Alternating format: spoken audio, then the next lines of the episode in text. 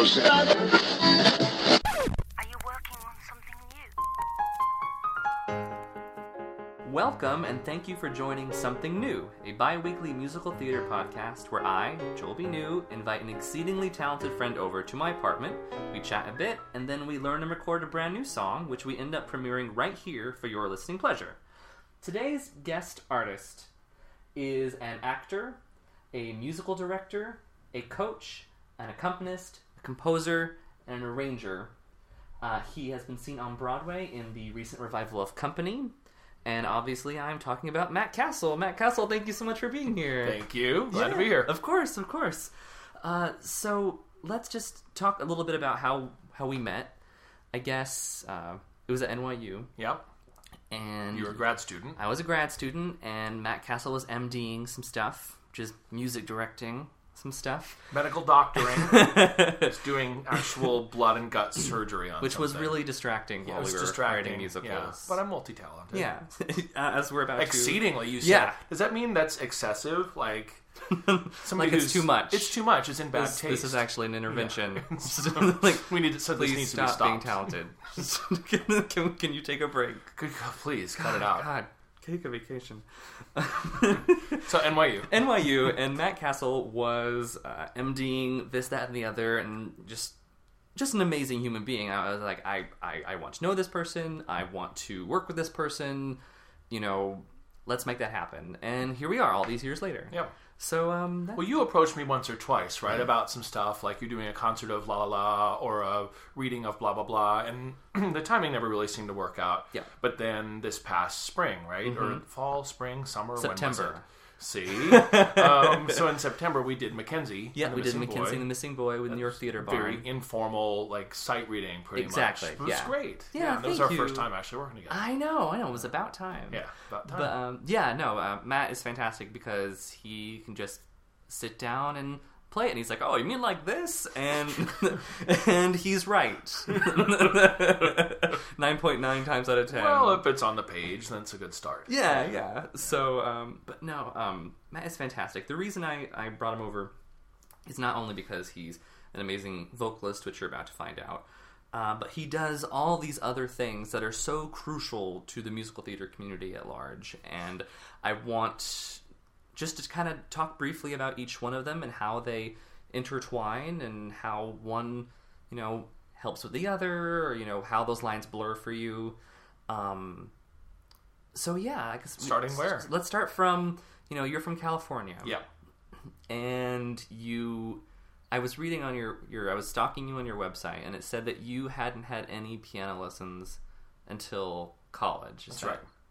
We had a piano in the house. My dad played. Right. He t- pretty much taught himself. He had some friends who played piano to a greater or lesser extent, so they helped him get started. He could read treble clef, that's the notes in the right hand, Mm-hmm. by and large, and um, never really learned to read bass clef because for the music he was interested in playing, he didn't need to know it.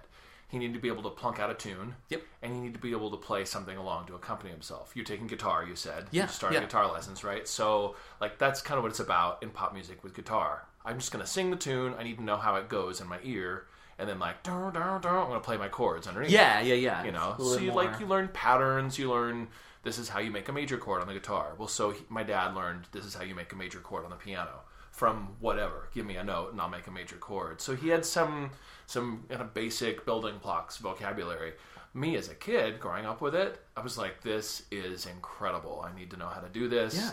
So uh, when I started to be old enough to mentally be able to take on what it was he was doing, he started to show me, all right, well, this is C, this is A, this is whatever. These are the notes on the piano, and uh, this is how you know when it says above it C with a little M, that means C minor. So instead of playing this chord, you'd play this. It's like, oh, okay, I'm soaking it all up like a sponge, right? And so that was really how I started was in popular music, the songs that were on the radio in the 70s when I was growing up Fantastic. um, and whatever we had sheet music too. Right? um, later, this uh, it's actually kind of dumb. Um, later, while watching Jeopardy one night, Uh-huh. is, I was like in maybe seventh grade or something. There's an audio daily double what is this piece of music, right? So you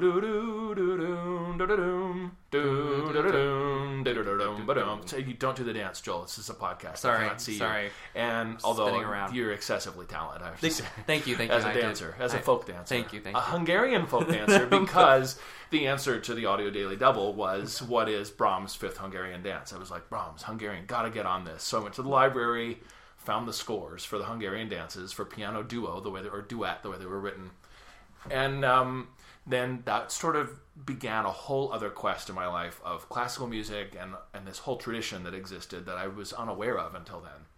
Um, so then that kind of led into a whole bunch of stuff. I learned how to read bass clef. I learned more about how to read rhythms. I learned a lot about classical music just on my own. Um, and that interest grew and and to such a point that I was teaching myself piano solo music. I mean, like I had no technique. I couldn't play a scale to save my life. My arms were like cement; they were so rigid. Um, What was your So- fingering like? Because I just ridiculous. Yeah. I just make crap up, Yeah, right? It was yeah. dumb. It was terrible. Um, so I went and auditioned as a high school senior for a music conservatory that was near where I grew up. This is uh, the University of Pacific in Stockton, California. And um, they they were like, "What?" Because it says, you know, list here all your piano teachers. NA. oh, so they're probably like, oh god, it must be like this is a slow news day. We're gonna take this one, but all right, let's see what he can do. And I come in with this thing by Khachaturian. One of them says, I didn't know Khachaturian wrote a piano sonata. And I'm like, well, they had it at Jack's House of Music in Sacramento. That's where I found it. I liked it. Here it is. And it's this thing with all these mixed meters and it's kind of like musically involved, right? And um, and so uh, the way I see it in hindsight is they were like, if you could teach yourself to do that, then we're willing to take a chance on you. You know, like come in, we'll let you as in a freshman. You have to declare an instrument. You don't play well enough or have enough experience to be a performance major, but you could major in anything else here: music ed, music composition, whatever. And you chose Ed. Um, I actually chose composition and then switched to music ed. There we go, yeah. Um, But then you went on later and got your composition. yeah, degree. as a master's degree, yeah. Um, so that was kind of the that's a version of the story of how that happened. It's a great yeah. story. Yeah, but you can imagine my piano teachers had their hands full when they got me. I'm sure. I was like Helen Keller or something. I was like this wild animal with no idea what to do. I was like Beethoven who? and they're like, no, it's great. Trust me. I was like, I don't hear it, guys. you know, so I'm like forced march Beethoven, and then you know, eventually after years of it, then it became wonderful, and I, I have been ever since grateful uh, that I made that transition. Yeah. And then how did you, how did musical theater come into the picture? I was always interested in that. We would go as a family to see shows. Uh, Music Circus is in my hometown. That's Sacramento. So it's Yep. summer stock, and they would attract names. You know, Mariette Hartley would come, and Kathleen Freeman. These people who I knew from TV. Yeah. Because that's my generation. We know who we Yes. Mm-hmm. know from TV and movies, right? Um, John Davidson, blah blah blah. Um, so we would go see shows. I knew Oklahoma, Grease, The Music Man, kind of the things that get performed all the time. Right. We watched the movies whenever they came on TV, the musical course. movies. Um, so it was just kind of part of life. And I didn't really suspect that all these parallel streams of artistic and musical interest were capable of fusing um, in a professional way. I, it seemed like if I met someone by chance, by the teeny slim chance I should meet someone who is also interested in classical music, they had no idea what this other thing was. To them, it was like somebody else's gig Right. right? Or if I should happen to know a theater person who also could not only tolerate musicals but happened to be interested in them, they had no idea who, who Brahms is or Right, Palestrina or any of these other people, right? So they were just really separate worlds, and by and large, they still are. I don't have a lot of friends agree. who cross from one to the other. Yeah. Um, but to me, the thing they always had in common was, especially when you hear a piece of music you've never heard, the thing starts and it's this story that unfolds. Maybe it has words to hang on to, maybe it's just the sounds going by, but you you follow through all the turns it takes, and it's this suspenseful ride. it's a What's going to happen? Yeah. Yeah. Uh, they, it's always that has it in common. And now I see paintings that way. Because no matter what, like my eye lands on something. You have something on the wall. My eye lands on this yellow pillowcase, and then I'm like, "Ooh, there's a chair. Ooh, there's a da da da da," Mm-hmm. and it becomes this quest that unfolds over time. Exactly. Nice, nice. Well, um, and you've only been in New York since since 2000. Since 2000, I moved here 12 years ago. That's fantastic. And so, so what officially brought you here? Courage and money. Yay! uh, it took me a while to admit to myself, yes, I really do want to go see what New York is, whether Yeah. there's a place for me there, because it is intimidating. It's a Absolutely. synonym for like if you know this is where you got to really be tough to make it or da da da. Yeah. And my idea of growing up, since I grew up in the generation I did, was Saturday Night Fever and a chorus line and all these stories about like brutal knifings every second on every corner of the city. So when I finally came here as a tourist in the early '90s and discovered that New York had changed since then, um, that that helped make it start to seem possible. Right. I only involve myself in knife fights like every other month now. Right. It doesn't really happen that often. No, Yeah. I mean, it's kind of up to you. Yeah. And there's a support group for It's- it it's- too if you find you're doing too much of it. It's what you put out there. It's what you put out there. it's like they say. I don't know, I, we've really, yeah, we've spun off the rails. Yeah. Yeah. Um. So, and what avenue of of your of your of of the map that is all the things that you do? Which which one opened the door to all the others here? Like, where did, did you come here? I'm Matt Castle, and I am a An actor. okay. Yeah, which was hard even to say. Not having had formal training in an acting school, um, uh, I have this came in, came here with this insecurity about do I even know what I'm doing as an actor, and that insecurity persists. You know, I can look at a piece of music, I can look at a lyric, and I understand what the story is. The challenge for me always is will I just step in and do it instead of sitting outside and thinking about it or trying to shape it in some kind of way? Just shut up and do the job. Right. It's a hard thing for me to do because I overcomplicate things. As we musicians tend to. do. yes, especially So- piano players like to overcomplicate. I believe. Oh, yeah. yeah. So from from acting, did you know? Just you, you sit down one day and someone said, "Oh, uh, you also play. You also." I kept it a secret, if you can even imagine. I can't. I moved here and I thought, you know, if it gets out that I do this thing, then I'll be right back where I was when I decided to get out and come to New York. Yeah. Which was I'm playing a lot of recitals for other people, which is great. I Yeah, love yeah, yeah, accompanying. yeah. I actually love it. And it was very fulfilling during the time I did it. And then after a while, because I was in an academic environment where the same repertoire passes sure, sure. all the time because there are these pieces that you work on as a student. Then it started to be a treadmill for me um, musically. There started to be less and less to discover the longer I stayed, and there's always more depth to find. You know, there are pieces I would love to return to now with things I've learned in life, but but at the time I was, it was not. I wasn't learning more fast enough. So it was time to do something else, and I thought I just need to put away this piano thing. I'll use it. I'm not going to stop doing it, Yeah. but I need to keep it to myself. Um, so I moved here in 2000. Things went really well for me at first. I started auditioning in January 2001.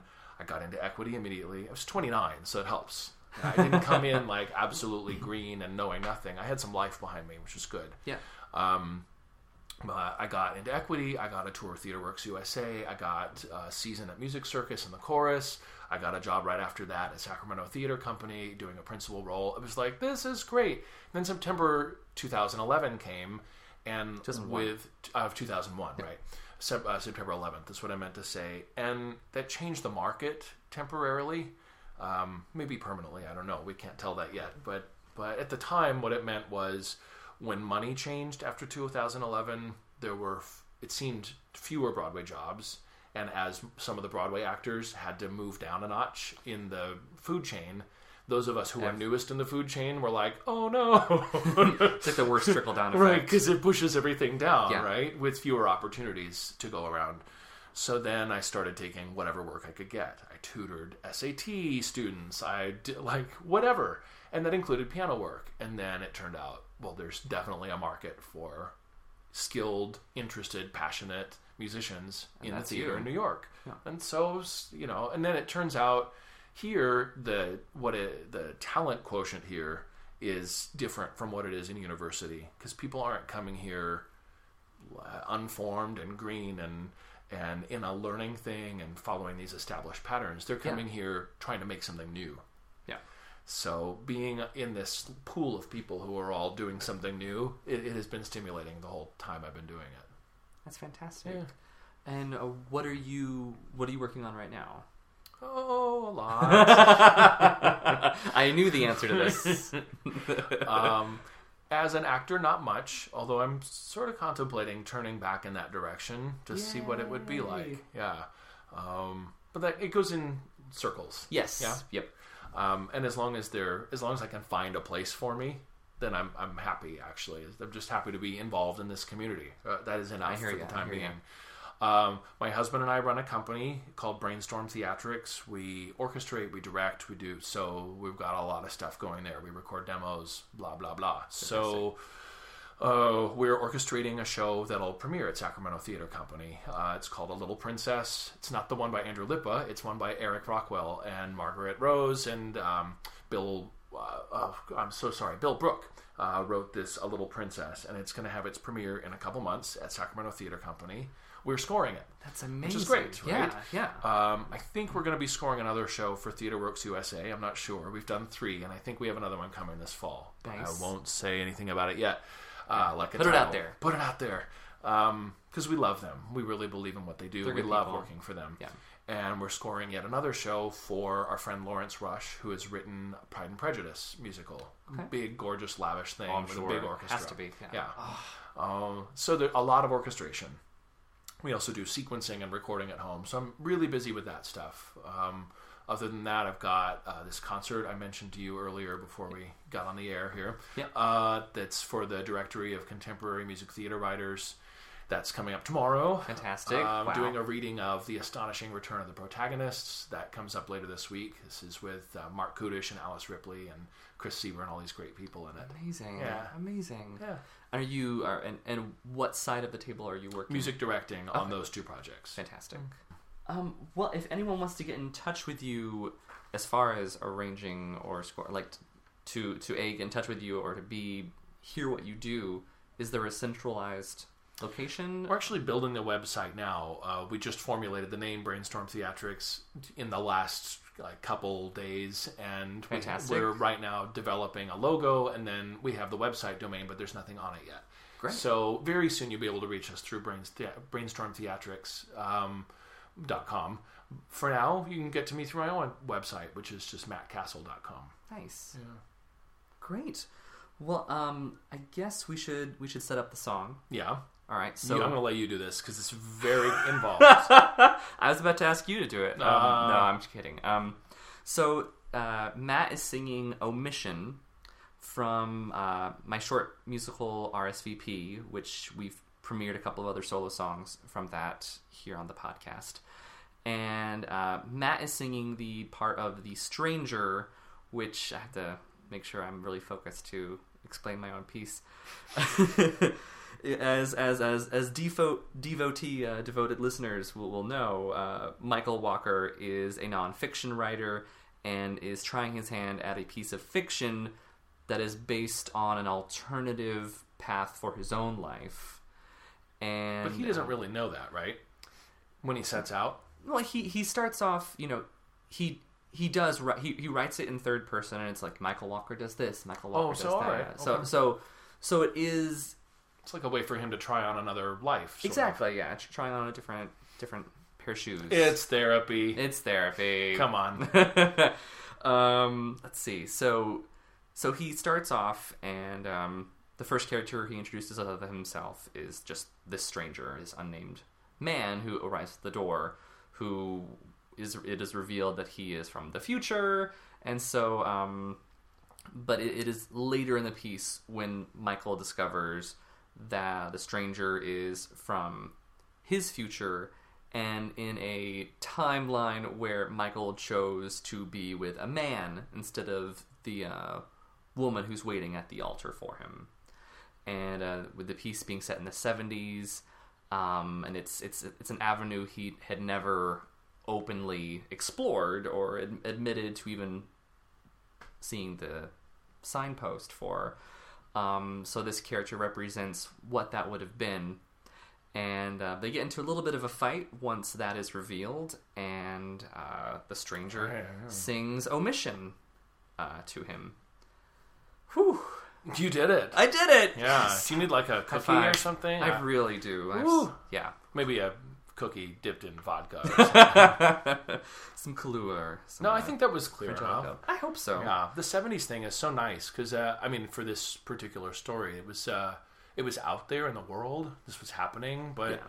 the language to talk about it was limited, and it depended on where in the country you were and Exactly. where, well in the world you were. Yeah. um, but within the U.S., where in the country, and where does this take place? Uh, ver- middle America, where I'm from. okay, yeah, So yeah. So it's tough, yeah, exactly. right? And tough for her too. Do we meet her in the show? We do. Yeah. We do a couple of times. Yeah. Most mostly in like you know passing vignettes. Okay. Yeah, Yeah, you got to wonder what it's like for her, I know. right? Well, she Like, gets a does she too. have a rumble of you know suspicion somewhere? But it's like, no, that doesn't really happen. That couldn't be real. Or, I'm just so curious about her. I, th- I mean, you know, it's still an ever evolving piece. Um, you know, we, we are premiering it in May, by the way. Um, Great. more details coming. Great. Um, but yeah, I think I, I think she has suspicions, and so um, you know, and then she she does something. Something happens that in that forces the marriage to happen a little bit more expediently. Uh, Um, so and and whether she did that on purpose or not, um, I mean, we shall see. yeah. It's all, you know, gonna give it to the director and, and say, These are funny "Go, things have for fun." me. I have sort of um, I get I adopt this attitude when I hear any sort of a play or musical or something that has a gay theme. I'm like, okay, well, will this be for everybody or will this just be like preaching to the totally choir. right? Because really, like the gays are in the show, but are they in the audience? Well, on opening night. But what about after that? Right, right, What about right. the rest of this play's life? Does it have? Does it say something? And uh, what something I like about this song that we looked at today is, um, I, I feel like there's a the the truthfulness of the song is about we all have something about ourselves that we just don't want to be seeing or having to deal with right. you know uh, my mom was a drunkard or like you know I, I was really abusive to my last partner or you, you know whatever it is. Yeah, that, that We all- part that you don't want to include in your right bio. just our gross stuff that we lug around with us and Yeah. and this stranger walks in and is like hi I, i'm your baggage and we have to talk Yep. yeah so it's it's quite universal in that way It's thank just- i love the song it's been a pleasure to work on it Thank you. Well, you did it uh, justice and then some. Thanks Um, I'm excited to play it for you guys. Uh, remember, if you like the song, and we certainly hope that you do, it's available for free download on my SoundCloud page. That is until the next podcast happens. And if you'd like to requ- request sheet music, and why wouldn't you, you may write me at joelbnew at gmail.com for a free PDF of the song. why wouldn't you Right. why wouldn't you do all that Right, right now. yeah I mean, you know, keep listening to the podcast. but uh, f- fun, fun reminders. Uh, be sure you like my fan page on Facebook, which is facebook.com slash joelbnewsongs. Uh, make sure you're visiting joelbnew.com and mattcastle.com. Uh, subscribe to this podcast. Tell your friends. Uh, next uh, episode is uh, actress, singer, and uh, concert producer Leslie Henstock. Do you know her? i don't know leslie She's wonderful. i'm gonna have to listen You're gonna have to That's what listen. I'm gonna You're have to do. subscribe and tell your friends yes at the same time. Um, I and and last but not least, thank you so much, Matt Castle. It's This been a pleasure, Joel. fun. Thanks. Yeah. Uh, from my apartment in Astoria, this is Joel B. New and matt castle saying thank you for dropping by for something new.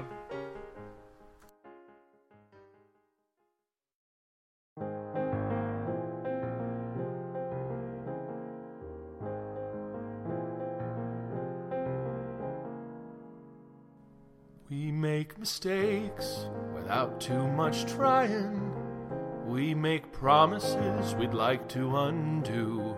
We make some beds we'd rather not lie in. We make enemies, perhaps more than a few.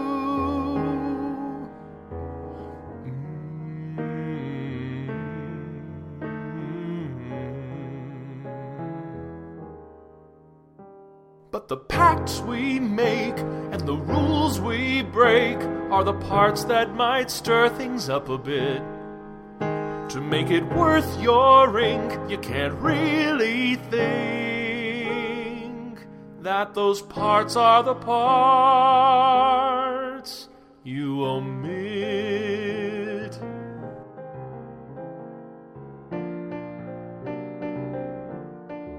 I took a chance to come here and see you.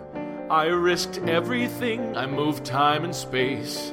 Tear up the page, but I guarantee you, you won't soon forget that flush felt in your face.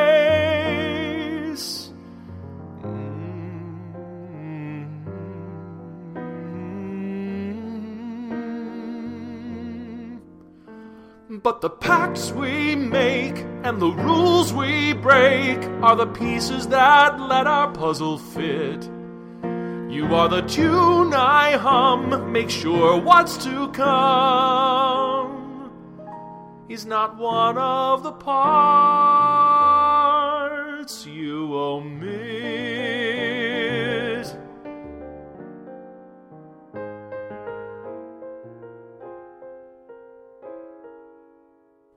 Twisted reveals and thrills every minute.